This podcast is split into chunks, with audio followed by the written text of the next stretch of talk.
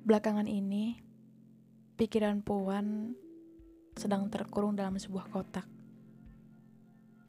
Puan menyebutnya dengan sebutan kotak misteri.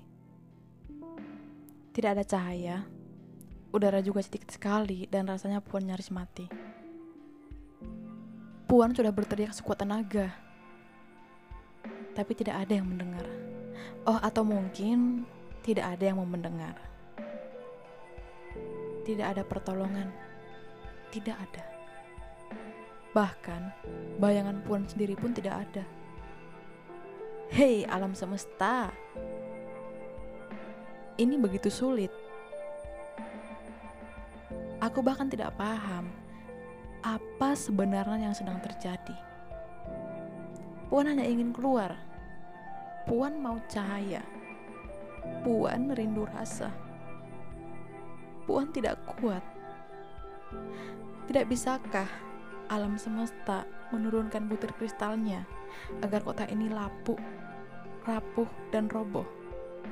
Oh, atau turunkan saja bola apinya biar Puan bisa keluar.